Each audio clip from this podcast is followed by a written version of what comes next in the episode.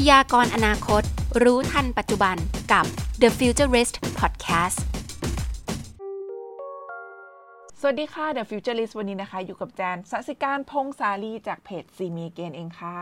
วันนี้นะคะแจนอยากชวนท่านผู้ฟังทุกคนเนี่ยมาคุยกันเรื่องของสุขภาพกับ Smart Watch คือต้องบอกว่าปัจจุบันหลายคนเนี่ยหันมาใส่ Smart Watch กันเยอะมากเลยใช่ไหมทั้งใส่เองหรือว่าซื้อให้คนที่เรารักใส่เนี่ยเพื่อที่เราจะสามารถตรวจสอบ คอยดูได้แบบ real-time เลยว่ามีอะไรผิดปกติเนี่ยเกิดขึ้นกับร่างกายหรือเปล่า จะได้แก้ไขได้ทันใช่ไหมคะ แต่ก็ยังไม่วายมีคำถามอยู่เพียบเลย ว่าจริง ๆ แล้วเนี่ย smart watch เนี่ยมันจำเป็นไหม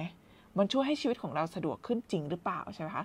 ก็ต้องบอกตามตรงเลยว่าสารภาพเลยนะ ตัวแจนเองเนี่ยเป็นหนึ่งคนที่ออกกำลังกายน้อยมากๆเลย เรียกว่าเดือนละครั้งเลยก็ว่าได้ค่ะ แต่ว่าแจนก็พยายามเลือกกินแทนนะ คือกินของที่มีประโยชน์ต่อร่างกายแบบคุมแคลอรี่เนาะแต่ล่าสุดค่ะทุกคน แจนไปออกทริปกับ Apple Watch มา ก็เลยอยากจะมาเล่าให้ฟังเกี่ยวกับประสบการณ์โดยตรงเลย ว่าไปเจออะไรมาบ้างชอบอะไรบ้าง แล้วรอบนี้นะคะจันยังได้เจอกูรูด้านออกกำลังกายตัวจริงเลย แถมคุณหมอเฉพาะทางโรคหัวใจด้วยนะคะ ก็เลยแอบไปคุยขอความรู้มาเดี๋ยววันนี้นะคะจันก็จะมาแชร์ให้คุณผู้ฟังทุกคนฟังในวันนี้เลย แต่ก็ต้องพูดตามตรงนะ ถามว่าจำเป็นไหมช่วยให้ชีวิตของเราสะดวกขึ้นจริงหรือเปล่า เสียงก็แตกออกเป็น 2 เสียงค่ะคุณผู้ชม เสียงก็แตกออกเป็น2เสียงค่ะคุณผู้ชม มีทั้งคนชอบ ทั้งคนไม่ชอบ ส่วนตัวแจนเองเนี่ยแอบรู้สึกว่าปัจจุบันนาฬิกา smart watch เนี่ยมีความสามารถเยอะขึ้นมากๆแล้วก็จริงนะ แต่ถามว่าตอบโจทย์ทุกอย่างในชีวิตประจำวันเราไหม ก็ต้องบอกตามตรงว่าไม่ขนาดนั้นนะ เพราะเราเนี่ยไม่ได้ใช้ทุก feature ของมันทั้งหมดหรอกใช่ปะน้อยครั้งมาก ๆ เลยที่เราจะหยิบนาฬิกาขึ้นมาแล้วแบบมากดเล่นอยู่ที่ข้อมือของเราจริงไหมแล้วถามว่าคนส่วนมากที่เขาชอบเนี่ยเขาชอบอะไรกัน แอบรู้สึกว่า อย่างหนึ่งที่เขาชอบอะ่ะ เพราะว่า smart watch ในปัจจุบันอะ่ะ มันไม่ใช่นาฬิกาอัจฉริยะธรรมดาอีกต่อไปอะ่ะ มันกลายเป็นนาฬิกาเพื่อสุขภาพมากขึ้น แต่คนที่ไม่ชอบส่วนมากเนี่ย ข้อหนึ่งหลัก ๆ เลยที่เขาบ่นกันเยอะ ๆ เลยนะที่แจนไปตามอ่านมา คือเรื่องของการชาร์จค่ะ เพราะอะไรรู้ป่ะคะ ในชีวิตของเราอะ่ะ มีทั้งมือถือ ทั้งคอมที่ต้องชาร์จตลอดเวลาแล้วเนี่ย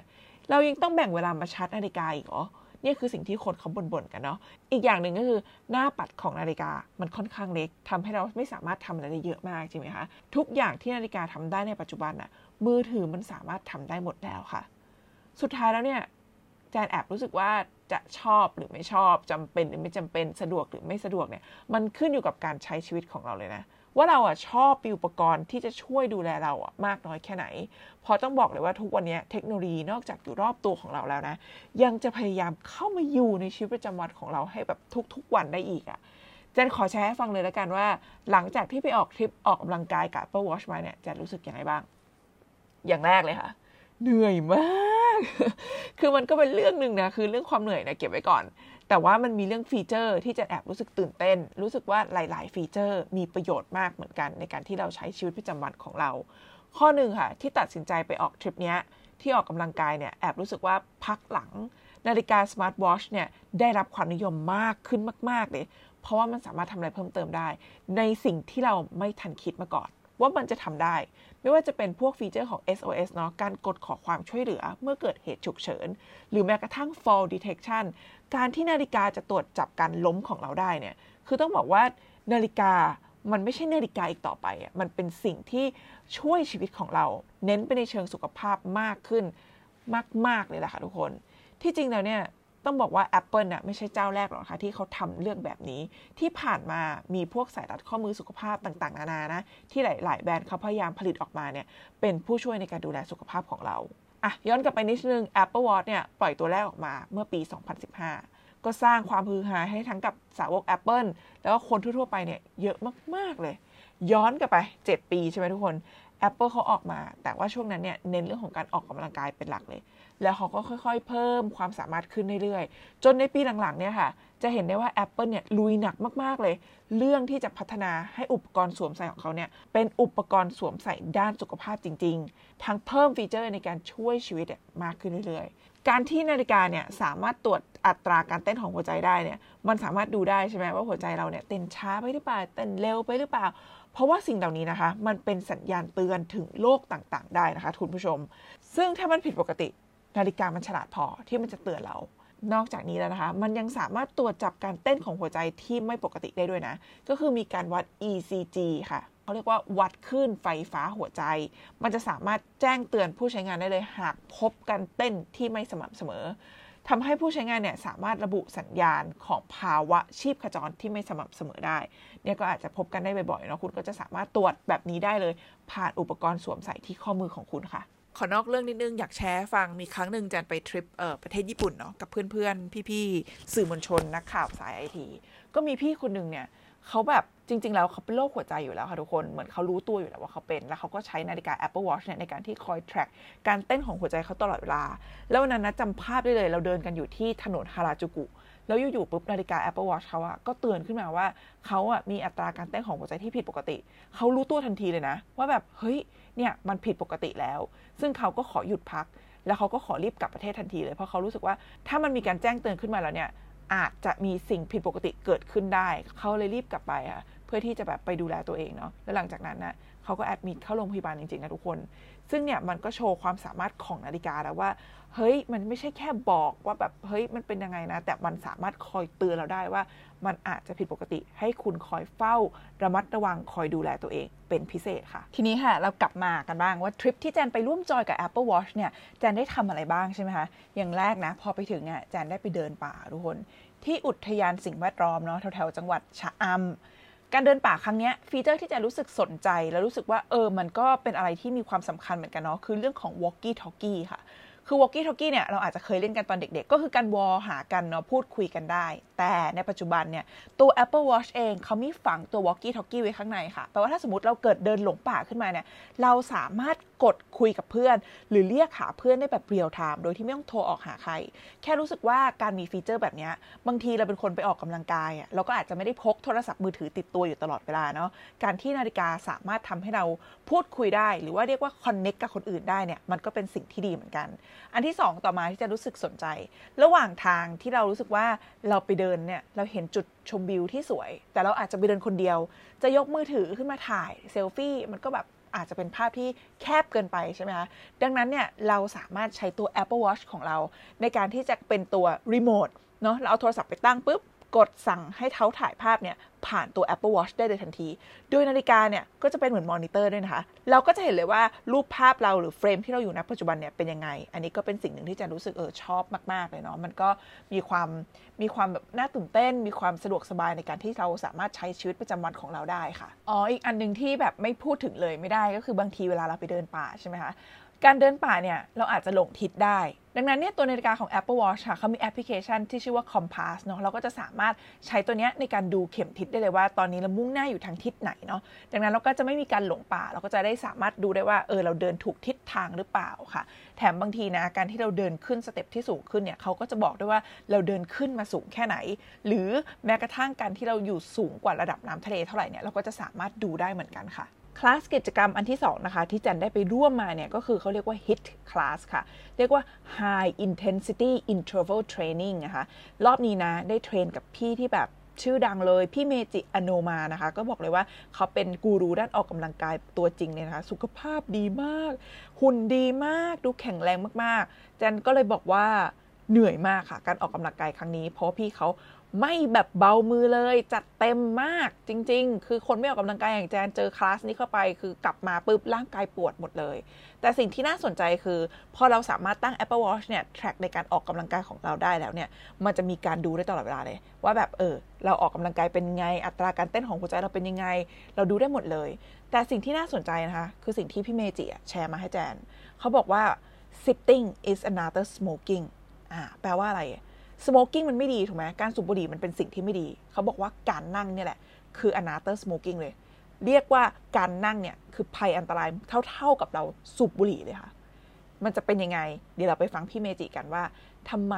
การนั่งนานๆเนี่ยถึงไม่ดี แล้วเขามีเคล็ดลับอะไรดีๆ บ้างในการออกกำลังกายมาบอกเราค่ะ ไปฟังกันเลยค่ะเอ่อจริง ๆ แล้วถ้าออกกำลังกายที่ดีก็คือเราแค่พยายามเคลื่อนไหวร่างกายบ่อยๆ เป็นพื้นฐานก่อน คือหมายถึงว่าการออกกำลังกายคือไม่จำเป็นว่าต้องออกหนักทุกวัน แต่ถ้าเกิดว่าเราแบบนั่งทั้งวัน แล้วเราก็ไปออกหนักวันละหนึ่งชั่วโมงบางทีมันอาจจะไม่ดีกับร่างกายก็ได้ หลายคนเข้าใจว่าการจะ burn แคลอรี่คือมันต้องเริ่มเอ็กซ์ไซส์แต่จริงๆแล้วการถือของหนักขึ้นกว่าชีวิตประจำวัน มันก็ใช้แรงทุกอย่างใช้แรงหมดเลย เมื่อกี้พี่เมจิพูดถึงการเอ่อเซตของ Apple Apple Watch ว่าอยากให้ตั้งไว้เท่าไหร่พี่เมจิแชร์รอบเอ่อส่วนตัวนะคะจริง ๆ ไม่มีการวิจัยอะไร แต่ว่าสำหรับเคล็ดลับพี่เมจิพี่เมจิจะตั้งไว้ว่า 350 แคลอรี่ต่อวันเป็นขั้นต่ำถึงแม้ว่าวันเนี้ยเราไม่ได้ออกกำลังกาย สมมติเรานั่งทำงานออฟฟิศวันนี้มาออกกอง วันนี้ไม่มีเวลาเอ็กซ์ไซส์เลย พยายามให้รู้สึกว่า moving เนี่ยมันอยู่ที่ 350 แคลอรี่แค่ตรงเนี้ยถือว่าเราได้ใช้พลังงาน ถือว่าเป็นพื้นฐานที่ดี มันจะทำให้เราไม่ต้องไปกังวลโอ้วันนี้ไม่ได้ออกกำลังกายเลยอะแต่คือถ้าเกิดเรามาดูแล้วเฮ้ย350 แคลอรี่มันมันปิดแล้วแค่นี้โอเค แต่จริงๆแล้วเคล็ดลับสุขภาพที่ดีก็คือ อย่าปล่อยให้ตัวเองหิว ร่างกายมันมี 2 อย่างให้เราแค่จำไว้ก็คือ รับเข้ากับเผาออก วันนี้เราเผาออกเสร็จเราควรให้รางวัลตัวเองด้วยการรับเข้า รับเข้าแล้วเราเผาออกอย่างเช่นอะสมมติเราต้องไปออกกองไปอะไร ก็ถือว่าเราก็ได้ใช้แอคทิวิตี้ไปแล้วในตัว บางทีมันอาจจะลดไปบ้างคือเราก็ไม่อยากให้ไปติดกังวลกับมันมาก แต่เอาเป็นว่า เรารู้ว่าชีวิตของเราถ้าเรามีกินกินอย่างเดียวแต่เราไม่ได้เบิร์นออกอันนั้นนะไม่โอเค การนั่งเนี่ยมันเหมือนกล้ามเนื้อกดทับ เคยเคยเคยได้ยินคำว่าแผลกดทับไหมเคยได้ยินการนั่งเนี่ยเรากำลังทำให้กล้ามก้นของเราเนี่ยเกิดแผลกดทับอยู่ แล้วมันก็ทำให้สะโพกของเราเนี่ยมีปัญหาเนี่ยนะเราแค่ยืน ยืนแล้วขมิบตูดขมิบตูดเหมือนเราจะเอาปากกาเสียบไว้ตรงร่องก้นแล้วขมิบให้ให้ไม่ปากกามันมันจะหักอยู่ กลางกลางก้นของเรานะคะลองขมิบดูแล้วเรารู้สึกไหมว่าเนี่ยมันกำลังกระตุ้นให้กล้ามเนื้อของเราทำงาน แค่เรายืนเฉยๆแต่เราแค่เกรงมันรู้สึกไหมตรงเนี้ยแหละมันจะช่วยในเรื่องของอาการเขาเรียกว่านั่งกดทับกล้ามเนื้อตรงบริเวณก้นของเรา การที่เรานั่งมากๆ ตรงเนี้ยมันโดนกดทับอยู่ แล้วเส้นตรงเนี้ยมันจะทำให้เขาเรียกว่ามันเกิดการดึงแล้วจะทำให้เราปวดหลัง พอเรายืนปุ๊บก้นมันโดนบีบเข้าไปไอ้ตรงมัดในของเส้นสะโพกมันโดนขยายออกโดยที่เราแค่ยืนเฉยๆนี่ก็เป็นเพียง เคล็ดลับนะคะ เทคนิคจากพี่เมจิอโนมานะคะก็ต้องขอบคุณพี่เมจิมากๆเลยค่ะ พอเห็นหุ่นพี่เมจิแล้วเนี่ยจันก็รู้สึกว่าอยากลุกมาออกกำลังกายทุกวันเลยเนาะก็จริง ๆ มันสนุกนะคะ การออกกำลังกายฮิตคลาสเนี่ยแต่ว่าเราคงต้องทำให้มันเป็นสม่ำเสมอเป็นกิจวัตรประจำวันของเราเนาะร่างกายของเราจะได้รับมือกับมันได้ สิ่งหนึ่งที่ทุกคนได้ฟังไป อยากจะบอกว่าชาวชาวเราทุกคนเนี่ยที่นั่งออฟฟิศนานๆเนี่ย คือเขาบอกเลยนะว่าวิธีการที่จะลุกอะ่ะให้เราลุกขึ้นมา เวลาท่าลุกเหมือนเรานั่งสควอตอะค่อยๆ ลุกขึ้นมาแล้วขมิบก้นไว้อย่างเงี้ยค่ะ หรือแม้กระทั่งเวลาเรายืน ให้เราขมิบก้นไว้ตลอดเวลาทำให้กล้ามเนื้อของก้นเราเนี่ยได้ออกกำลังกาย เราก็จะได้แบบเหมือนแบบ ไม่มีเวลาออกกำลังกาย แต่อย่างน้อยการลุกหรือการยืนหรือการนั่งของเราเนี่ยเป็นการช่วยเราออกกำลังกายไปแล้วในตัว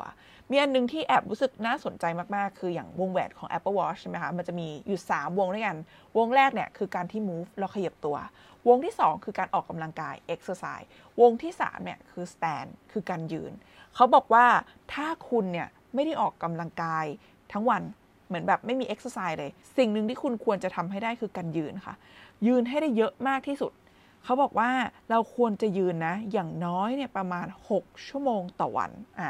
จริง ๆ ใน Apple Watch เนี่ยเขาจะขีดไว้เลยว่า ถ้าคุณเต็มวงแหวนเนี่ยมันคือการยืนครบ 12 ชั่วโมง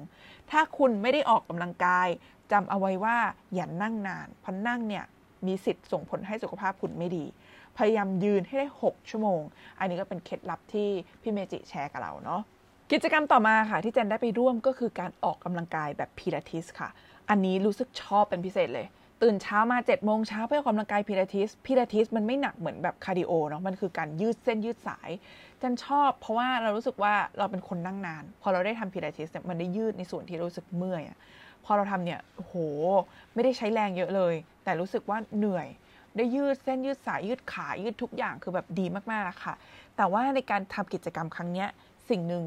พิลาทิสเนี่ยมันมันเกี่ยวกับการออออกกำลังกายมีเรื่องของจิตใจนะมีเรื่องเกี่ยวกับการกำหนดลมหายใจด้วยพอจบพิลาทิสคลาสค่ะเขาให้เราลองฝึกลมหายใจกับแอปพลิเคชันใน Apple Watch เขาเรียกว่า mindfulness ค่ะ คือเราสามารถกดเข้าไปเนาะแล้วก็เลือกว่าเราจะฝึกลมหายใจของเราเนี่ยนานแค่ไหน อย่างรอบนี้แจนฝึกลมหายใจของแจนประมาณ 1 นาทีค่ะ นาฬิกาเนี่ยมันก็จะมีการสั่นเนาะสั่นคือให้เราหายใจเข้า แล้วก็พอมันหายสั่นเนี่ยก็คือหายใจออก เพื่อฝึกการที่เราจะสามารถสูดลมหายใจได้เต็มปอด แล้วก็ปล่อยออกไป แล้วก็หลับตาทำสมาธิ ตัวนี้ก็เป็นตัวช่วยอันหนึงที่ทำให้เรารู้สึกว่าบางที นาฬิกามันสามารถบอกเราระหว่างวันด้วยนะ ว่าแบบเออสมมติว่าจันนั่งอยู่แล้วจันคงเครียดมากเกินไป หรือจันแบบมีอะไรทำหรือว่านั่งนานเกินไปแล้วเนี่ยนาฬิกามก็จะเตือนออกมาเลยว่า ถึงเวลาต้องยืนแล้วนะ หรือแม้กระทั่งเนี่ยบางวันมันก็เตือนจันเลยว่า เฮ้ย เบาๆหน่อย หายใจหน่อย หายใจเข้าหายใจออก มันก็จะเด้งขึ้นมาเลยว่าเข้าแบบแอปนี้ไหมเพื่อฝึกลมหายใจระหว่างทางเนี่ยเพื่อจะได้รู้สึกว่าร่างกายของเราโอเค ดึงทั้งจิตทั้งสมาธิทุกอย่างกลับมาอยู่ที่เดิม ก็เป็นฟีเจอร์ที่แบบค่อนข้างน่าสนใจเหมือนกันเพราะว่าปัจจุบันคนเราอยู่กับจออยู่กับอะไรหลาย ๆ อย่างเนี่ยทุกอย่างมันรวดเร็วไปหมดเลยทำให้เราเป็นคนใจร้อนมากๆค่ะ ดังนั้นการมีแอปพลิเคชันอย่างเงี้ยบางอันที่เข้ามาเสริมเนี่ยมันก็อาจจะทำให้เราสงบลงบ้างค่ะ ก็น่าสนใจมากเลยค่ะ ก็จะเห็นได้ว่าตัว workout นะคะ หรือว่ากิจกรรมในการออกกำลังกายของตัว Apple Watch เนี่ยมีให้เราเลือกเยอะมาก ๆ เลย ดังนั้นนะ ไม่ใช่ว่าคุณจะออกกำลังกาย แล้วต้องกดเข้าแอปพลิเคชันนี้ตลอดเวลา ปัจจุบันนาฬิกา smart watch เนี่ยฉลาดมากพอ ถ้าคุณออกกำลังกายมีการเคลื่อนไหว นาฬิกาอาจจะถามคุณด้วยซ้ำว่า คุณกำลังออกกำลังกายอยู่หรือเปล่าถ้าใช่คุณกดใช่ได้เลยค่ะ หรือแม้กระทั่งบางทีคุณวิ่งอยู่ใช่ไหมคะพอคุณวิ่งอยู่เนี่ยแล้วคุณหยุด หยุดแบบหยุดนานเกินไป นาฬิกาก็จะถามคุณเลยว่า คุณต้องการหยุดเอ็กซ์ไซส์นี้หรือเปล่า ถ้าคุณกดหยุด ถ้าคุณหยุดจริง ไม่ได้พักเนี่ยคุณกดหยุดเลย แต่ถ้าคุณแค่พักคุณก็ไม่ต้องกดอะไร คุณก็คอนติเนียต่อได้เลย เขาทำแบบนี้เพื่ออะไร เพื่อที่แบบบางคนลืมในการที่จะกดเข้ามา work out เนาะ บางคนเขาอยาก track ในการออกกำลังกายของเรา แต่เขาก็ลืมกด ดังนั้นนะนาฬิกาจะเป็นตัวช่วยเตือนได้ หรือแม้กระทั่ง เตือนบอกให้เราหยุด เพราะเขาอยากให้เราเนี่ยได้การวัดการออกกำลังกายที่เรียกว่าค่อนข้างตรงมากที่สุดเนาะแม่นยำมากที่สุด จะได้รู้ว่าอันเนี้ยคือเวลาจริงที่เราออกกำลังกายจริงๆเนาะแล้วถ้าเข้ามาในแอปพลิเคชัน การออกกำลังกายครั้งหนึ่งเนี่ยในหน้าแอปมันบอกอะไรเราบ้างค่ะอย่างที่ทุกคนรู้กันว่าตัว Apple Watch สามารถทำงานควบคู่กับโทรศัพท์ iPhone ได้เป็นอย่างดีเนาะเข้ามาปุ๊บมันก็จะบอกเลยว่า เราใช้เวลาออกกำลังกายทั้งหมดกี่นาที เราเบิร์นแคลอรี่ไปเท่าไหร่ แล้วก็ค่าเฉลี่ยของ อัตราการเต้นของหัวใจเราเป็นยังไง ในทั้งหมดเวลาการออกกำลังกายของเราเนี่ยอัตราการเต้นของหัวใจเราเราเป็นแบบไหนเนาะหรือแม้กระทั่งโชว์แผนที่ด้วยว่าอ๋อครั้งนี้นะ ฉันมาเล่นพิลาทิสอยู่ที่หัวหิน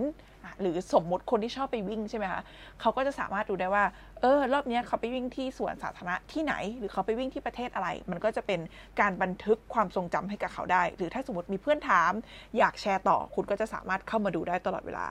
สิ่งที่สนุกเลยที่จะรู้สึกชอบเนี่ยการที่อยู่ในวงแหวนของ Apple Watch เนี่ยมันมีการแบบสามารถท้ากับเพื่อนได้ด้วย สมมติแจนท้ากับพี่ซี ออกกำลังกายกัน มันก็จะขึ้นคอยดูได้ว่าพี่ซีออกกำลังกายไปแค่สิบเปอร์เซ็นต์แจนออกมาแล้วสามสิบเปอร์เซ็นต์เนี่ยมันทำให้การออกกำลังกายของเราสนุกมากยิ่งขึ้นค่ะ มันก็เป็นเหมือนกิจกรรมสนุกสนานที่ทำให้เราได้มีเวลาร่วมกับเพื่อนของเราได้เนาะแล้วอีกอย่างหนึ่งพอเราเห็นวงแหวนของเราตลอดเวลาเนี่ยเราจะเกิดอาการแบบ อยากปิดวงแหวนให้ครบอะถ้าสมมติว่ามันเหลืออีกนิดนึงอะมันมีความรู้สึกว่าเอ้ยอีกนิดเดียวเองช่วยออกกำลังกายสักหน่อยอีกเดินอีกหน่อยยืนอีกสักนิด เพื่อให้วงแหวนมันปิด มันเลยเป็นแรงกระตุ้นของเราไปเลยทันที ในการที่เราเห็นหน้าจอของเราอย่างเงี้ยตลอดเวลาเนาะแจนรู้สึกว่ามันสนุก และทุกครั้งที่เราได้ออกกำลังกายใหม่ค่ะ ตัว Apple Watch เนี่ยเขาก็จะมี award ให้เราด้วยเพื่อเป็นหลักฐานการยืนยันว่าครั้งเนี้ยคือครั้งที่คุณไปพิลาทิสครั้งแรกนะ คุณก็จะมี award เนาะเป็นเหมือนโล่ให้คุณสะสมเยอะๆ ก็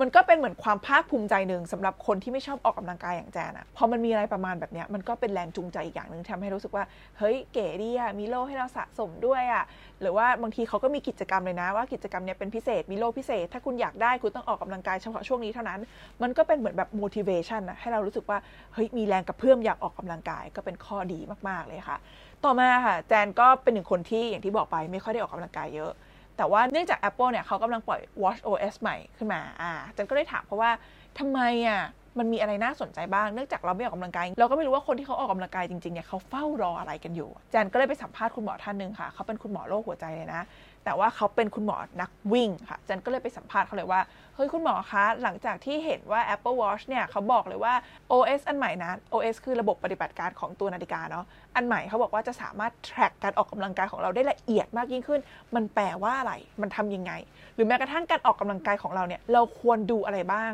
มันจะต้องดูยังไงบ้าง เราไปฟังคุณหมอกันเลยดีกว่าค่ะ สวัสดีครับ ผมนายแพทย์พัทรพลนติเมทินครับหมอแป๊บครับผม ก็ถ้าเกิดว่าเอาแบบหัวข้อใหญ่ๆที่เราดูเลยนะครับ 1 ก็เวลาที่ออกกำลัง 2 คือระยะทาง 3 คือความเร็ว 4 เพิ่มขึ้นมาก็อาจจะเป็นแบบเอ่อโซนหัวใจครับผมโซนหัวใจหมายความว่าไงหมายความว่าเอ่อระหว่างที่เราออกกำลังเนี่ยหัวใจเราเต้นเร็วช้าแค่ไหน เราก็จะแบ่งเป็นโซน ส่วนใหญ่แล้วเราก็จะใช้ 5 โซน เบาไปหนัก 1 2 3 4 5 ถ้าเกิดว่าซ้อมวิ่งเร็ว หัวใจเต้นเร็วก็จะเป็นโซนที่สูงหน่อย แต่ถ้าเกิดว่าซ้อมแบบสบายๆหัวใจก็จะเป็นอยู่ในโซนต่ำโซน2โซน3 ประมาณนี้ ซึ่งแต่ละโซนไม่ได้บ่งบอกถึงความอันตรายใช่ไหมคะใช่ครับไม่ได้บ่งบอกถึงความอันตรายคือคือจริง ๆ ต้องบอกว่าเกิดขึ้นได้กับทุกคนอยู่แล้ว ถ้าเกิดว่าเราไม่ได้ไปตรวจสุขภาพแล้วเราไม่รู้ว่าเรามีปัญหาอะไรอยู่กับเรื่องหัวใจ แต่ว่าไอ้โซนเนี้ยมันเป็นโซนสำหรับบอกความหนักของการออกกำลังกายเฉยก็คือเมื่อกี้เห็นได้ยินพูดเกี่ยวกับ resting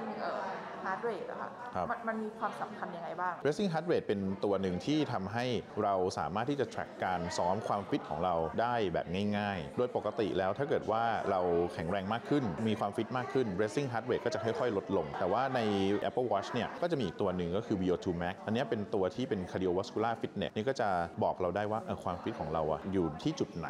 เทียบกับตัวเราเอง Resting Heart Rate ที่ดีคือ อันนี้ขึ้นอยู่กับความจำเป็นนะครับถ้าเกิดว่าเป็น heart rate ทั่วๆไปที่เราใช้เนี่ยตามคำแนะนำจะอยู่ที่ 72 70 70 กว่ากว่า อันนี้คือคนทั่วไปที่เป็นคนปกติ Resting Heart Rate เนี่ยจะมีความเปลี่ยนแปลง ไปกับสภาวะร่างกายของเรา อย่างเช่น ถ้าเกิดว่าเรามีความเครียดพักผ่อนไม่พอ หรือว่าเราซ้อมหนักเกินไปอย่างเงี้ยครับ resting heart rate ของเราอาจจะสูงขึ้น นั่นหมายความว่าร่างกายเราอาจจะไม่พร้อมที่จะไปซ้อมหนักๆอีก เพราะฉะนั้นสมมติอย่างบางคืนเนี้ยถ้าเรานอนหลับไม่สนิทนอนหลับไม่พอตื่นตอนกลางคืนตลอดตื่นเช้ามาลองดู resting heart rate ครับมันจะสูงกว่าค่าเฉลี่ยหน่อยนั่นแปลว่าถูกครับแปลว่าเรามีความเครียดอยู่ resting heart rate ก็จะสูงขึ้น ในปัจจุบันอย่างเงี้ยครับอย่างตัว pace ของ Apple Watch ที่มีอยู่ตอนนี้เวลา report ออกมาจะเป็น pace ต่อกิโล คือกิโลที่ 1 วิ่งเท่านี้กิโลที่ 2 วิ่งเท่านี้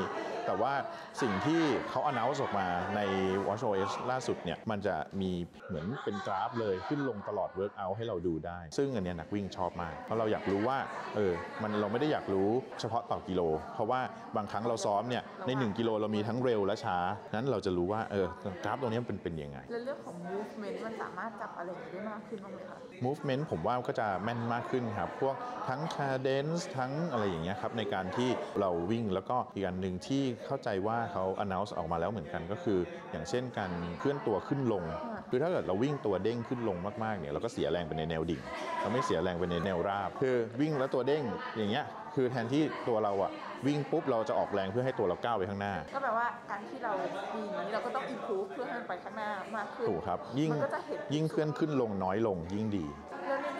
ื่องของ แบบการช่วยเหลือต่างๆเนี่ยค่ะคุณหมอเคยได้ลองใช้หรือมีประสบการณ์อะไรที่แบบมัน alert คุณหมอบ้างไหมคะมีครับมีอย่างหนึ่งก็คือเรื่อง falling อันเนี้ยอาจจะไม่ได้ใช่เรื่องล้ม คืออันเนี้ยไม่ได้เกิดขึ้นกับผมตอนวิ่งอะนะครับ แต่ว่าตอนนั้นเล่นกับลูก แล้วก็ล้มลงไป อันนี้ก็เตือนเลย ซึ่งผมว่าก็น่าจะเป็นตัว notification ที่ดีสำหรับคนที่ออกกำลัง outdoor ทั้งวิ่งหรือปั่นจักรยาน เวลาล้มเนี่ยมันก็จะเตือน ถ้าเราแกล้งล้มมันจะจับได้ใช่ไหมว่ามันแกล้งคืต้องแกล้งแบบเนียนมากครับ ผมเคยลองแกล้งล้มหลายรอบแล้ว คือเคยขึ้นครั้งเดียว ต้องแกล้งล้มแบบเนียนเหมือนแบบคือตกลงไปเลย คือถ้าเราฝืนเนี่ยมันรู้ คือถ้าล้มปุ๊บมันฉลาดมากมันจับถูกแน่ถูกนอนแต่อย่าเอาไปลองทำนะ แล้วมันจะขึ้น alert ขึ้นมาเลยใช่ไหมคะ ใช่ครับใช่ครับ แล้วก็จะมันก็จะโทรหาเบอร์ emergency แล้วก็ส่งเทคเลย ส่ง message หาคนที่เราตั้งเบอร์เอาไว้ คือตอนนั้นล้มคือมันโทรออกถูกเลยครัหบรือว่ามันเขาจะถามเขาจะถามก่อนว่าคุณล้มใช่ไหม ถ้าเกิดว่าสมมติมันมี motion หรือถ้าเกิดเขาเอ่อนาฬิกาจับผิดอะไรอย่างเงี้ยครับ คือเราก็มากด cancel ได้ แต่ถ้าเกิดว่าเราล้มจริงๆอะเขาก็จะโทร ตอนนี้รู้สึกจะโทรไป191 ให้อัตโนมัติ ครับว่าเราออยู่ตำแหน่งไหนอะไรยังไง แต่ว่าก็จะมี text ไปบอกเบอร์ติดต่อฉุกเฉินของเราเองอาจจะเป็นเบอร์ญาติ และนี่ก็เป็นความคิดเห็นจากคุณหมอนักวิ่งนะคะ ก็อย่างที่คุณหมอพูดไปในเรื่องของ SOS นะคะ คือถ้าสมมติว่าคุณมี Apple Watch แล้วก็คุณมี iPhone สิ่งสำคัญที่คุณควรจะทำคือคุณควรจะไปตั้ง emergency contact เนาะก็คือ คนที่เราสามารถติดต่อได้เมื่อเกิดเหตุฉุกเฉินค่ะ เท่าที่แจนลองเนี่ย เมื่อเรากรอกข้อมูลเสร็จมันจะถามข้อมูลเราหมดเลยว่าเเราเป็นใคร เรามีโรคประจำตัวไหม เรากรุ๊ปเลือดอะไร เราแพ้อะไรหรือเปล่าเขาจะขึ้นหมดเลย เพราะว่าถ้าเกิดเหตุฉุกเฉินขึ้นมาทันทีเนี่ย คนที่มาช่วยเราเขาจะได้สามารถรู้จักเรา แล้วก็สามารถช่วยเหลือเราได้ทันทีทันท่วงเวลาเนาะ แล้วก็อย่างที่คุณหมอบอกไปค่ะ ถ้าเกิดแบบ SOS ขึ้นมา เกิดเราล้มเนี่ยนาฬิกาจับได้ มันจะร้องเตือนขึ้นมาที่นาฬิกาค่ะ แต่ถ้าสมมติว่ามันเป็นแค่อุบัติเหตุ มันไม่ใช่เเรื่องใหญ่โตอะไร คุณสามารถกด cancel ได้ แล้วทีนี้คุณก็อาจจะมีคำถามว่า แล้วถ้าหนูล้มจริง ๆ ใครจะมานั่งกดนาฬิกาไหวค่ะ คือไม่ต้องกดนะทำความเข้าใจใหม่คือพอคนล้มปุ๊บ แล้วถ้าคุณแบบเอ้ยไม่ไหวจริง ๆ นาฬิกามันจับได้เสร็จแล้วปุ๊บคุณไม่มีการเคลื่อนไหวไม่ได้กดอะไรเลยกับนาฬิกานาฬิกาจะโทรออกให้ทันที คือเขาจะมีวินาทีอะคุณ 10 วินาทีหรือ 15 วินาทีนี่แหละถ้าสมมติว่าเอ้ยมันเป็นเหตุฉุกเฉินคุณกดยกเลิกได้ แต่ถ้าสมมติว่าเป็นอุบัติเหตุจริงๆเนี่ยคุณก็ปล่อยให้มันรันไปถึง 15 วินาทีปุ๊บมันก็จะโทรออกฉุกเฉินให้ทันทีเลยค่ะ ก็ถือว่าเป็นตัวช่วยที่ดีเนาะอย่างที่เราเห็นการข่าวจากหลาย ๆประเทศเนี่ยเราก็เห็นเลยว่า ในต่างประเทศเนี่ย Apple Watch ได้ช่วยชีวิตหลายๆคนไว้เยอะมากมาย ล่าสุดที่จันไปอ่านมาก็คือมีผู้หญิงคนหนึ่งเนาะเหมือนเขาเนี่ย ขาติดอยู่ในก้อนหินในน้ำทะเลอะแล้วอุณหภูมิต่างประเทศอากาศอะมันค่อนข้างหนาว พอเขาติดนานเข้าอะเขาก็แบบเออเขาชักจะไม่ไหวแล้วแต่เขานึกขึ้นได้ว่าเขาใส่ Apple Watch อยู่ เขาก็เลยกด SOS พอกด SOS เสร็จปุ๊บ มีคนมาช่วยเขาได้ ก็ถือว่าโชคดีไปนะคะ ก็รอดชีวิตไป เอาเป็นว่าจริง ๆ แล้วทั้งหมดเนี้ยมันก็เป็นเรื่องของเทคโนโลยีที่เข้ามาอำนวยความสะดวกให้กับชีวิตเราเนาะจริง ๆ แล้วเนี่ยมันก็ยังมีอีกหลายคนค่ะที่บ่นว่าตัว Apple Watch เองเนี่ยแบตไม่ค่อยอึดเลย ซึ่งอันนี้ก็เป็นการบ่นจากหลาย ๆ คนเหมือนกันเนาะ ส่วนตัวจันเองใช้ก็รู้สึกเหมือนกันว่าเฮ้ยมันชาร์จบ่อยไปหรือเปล่าทำไมมันไม่ใช้ได้นานเหมือนนาฬิกาแบบทั่ว ๆ ไปอะไรอย่างเงี้ยเนาะ ก็เขาก็เลยบอกว่าก็กำลังพัฒนาอยู่เนาะให้สามารถใช้งานได้นานมากยิ่งขึ้น แต่ก็แอบถามเคล็ดลับคุณหมอ เคล็ดลับพี่เมจิค่ะว่าเอ๊ะทำยังไงถึงสามารถใช้ในการได้นาน เขาก็เลยบอกว่าวิธีเขาก็คือเขาใช้ นาฬิกา แล้วชาร์จ เฉพาะตอนอาบน้ำอ่าเหมือนแบบพอใช้ใช้ใช้เสร็จปุ๊บอาบน้ำปุ๊บชาร์จ มันชาร์จไวไงพอชาร์จเสร็จปุ๊บตอนนอนก็มาใส่อีกทีหนึ่งเพราะเขาก็ใช้นาฬิกา Apple Watch เนี่ยในการ track การนอนเหมือนกัน นี่ก็เป็นการใช้นาฬิกาของคุณหมอแล้วก็ของพี่เมจิเนาะที่เขามาแชร์เคล็ดลับให้เราฟังในวันนี้ ส่วนตัวแจนสรุปแล้วแจนชอบอะไรของ Apple Watch แล้วแจนได้ใช้ฟีเจอร์อะไรบ้าง หลักๆเลยที่แจนชอบเลย ปัจจุบันแจนค่อนข้างดูวงแหวนบ่อยมากค่ะ จันอยากให้วงแหวนของจันเนี่ยมันกลายเป็นแบบครึ่งหนึ่งอะไม่นั่งแล้วอะ อย่างน้อยวันหนึ่งก็ต้องยืนให้ได้ 6 ชั่วโมงอะถ้าไม่ได้ออกกำลังกายก็วงแหวนการยืนของจันก็ต้องเกินครึ่งค่ะ ก็เป็นเหมือนแบบมีแรงจูงใจในการออกกำลังกายเพิ่มมากขึ้นเนาะ แล้วก็ตัว Apple Watch จริง ๆ ที่จันใช้เนี่ยก็คือเรื่องของการดู notification บางทีเราประชุมอยู่จะหยิบมือถือขึ้นมาดูเนี่ยก็อาจจะแบบเออเสียมารยาทไปนิดนึง แล้วก็แอบเหลือบตามองไปที่นาฬิกาเนาะว่ามีใครส่งอะไรมาด่วนหรือเปล่า ถ้าไม่ด่วนก็โอเค แต่ว่าถ้าด่วนเราก็จะได้สามารถเออตอบโต้ตอบกันได้เนาะ หน้าปัดนาฬิกา Apple Watch รุ่นใหม่ซีรีส์7เนี่ยก็ค่อนข้างใหญ่มากขึ้นด้วย และหลักๆอีกอย่างหนึ่งเลยค่ะบางทีเราไม่ได้อยู่กับโทรศัพท์มือถือตลอดเวลาแจนยังสามารถรับสายผ่านนาฬิกาของ Apple Watch ที่เป็นเซลลูล่าได้ด้วยเหมือนกัน รวมถึงการดูตารางงานว่ากี่โมงแล้วมีอะไรต้องทำต่อไปก็จะสามารถดูได้ อันนี้ก็จะชอบมากเป็นพิเศษเลยค่ะ อีกอย่างหนึ่งบางทีขับรถอยู่ แล้วเรามีเรื่องที่เราคิดได้ว่าแบบเออเรื่องนี้เป็นเรื่องสำคัญ แต่จะประกาศขึ้นมาจดเนี่ยมันก็ไม่ใช่แบบเวลาถูกไหมแจนก็จะกดเข้าไปที่ voice memo ค่ะแบบ voice record อะผ่านนาฬิกา แล้วก็พูดพูดพูดใส่นาฬิกาไปก่อน และหลังจากนั้นเนี่ยก็อาจจะมาจดแล้วก็มาฟังอีกทีหนึ่งว่า เอ้ย เราคิดอะไรออกเพื่อมาทำงานต่อยอดทีหลังได้ค่ะ ก็เป็นความสะดวกสบายเนาะที่จันใช้นาฬิกา Apple Watch ตัวนี้ค่ะ แต่ว่าที่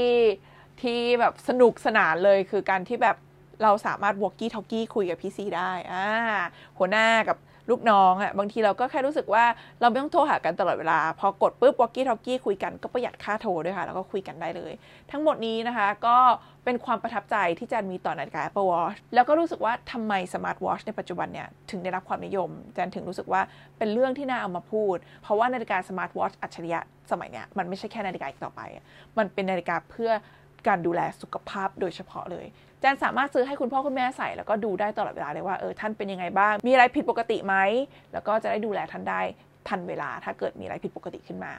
นี่ก็เป็น The Futurist สำหรับวันนี้นะคะ ที่จะเอาข้อมูลเกี่ยวกับ Smart Watch การออกกำลังกาย ข้อมูลดีๆ จากคุณหมอและพี่เมจิมาแชร์ให้ทุกคนฟังค่ะ The Futurist ตอนต่อไปจะเป็นใครฝากติดตามด้วยนะคะ พยากรณ์อนาคต รู้ทันปัจจุบันกับ The Futurist Podcast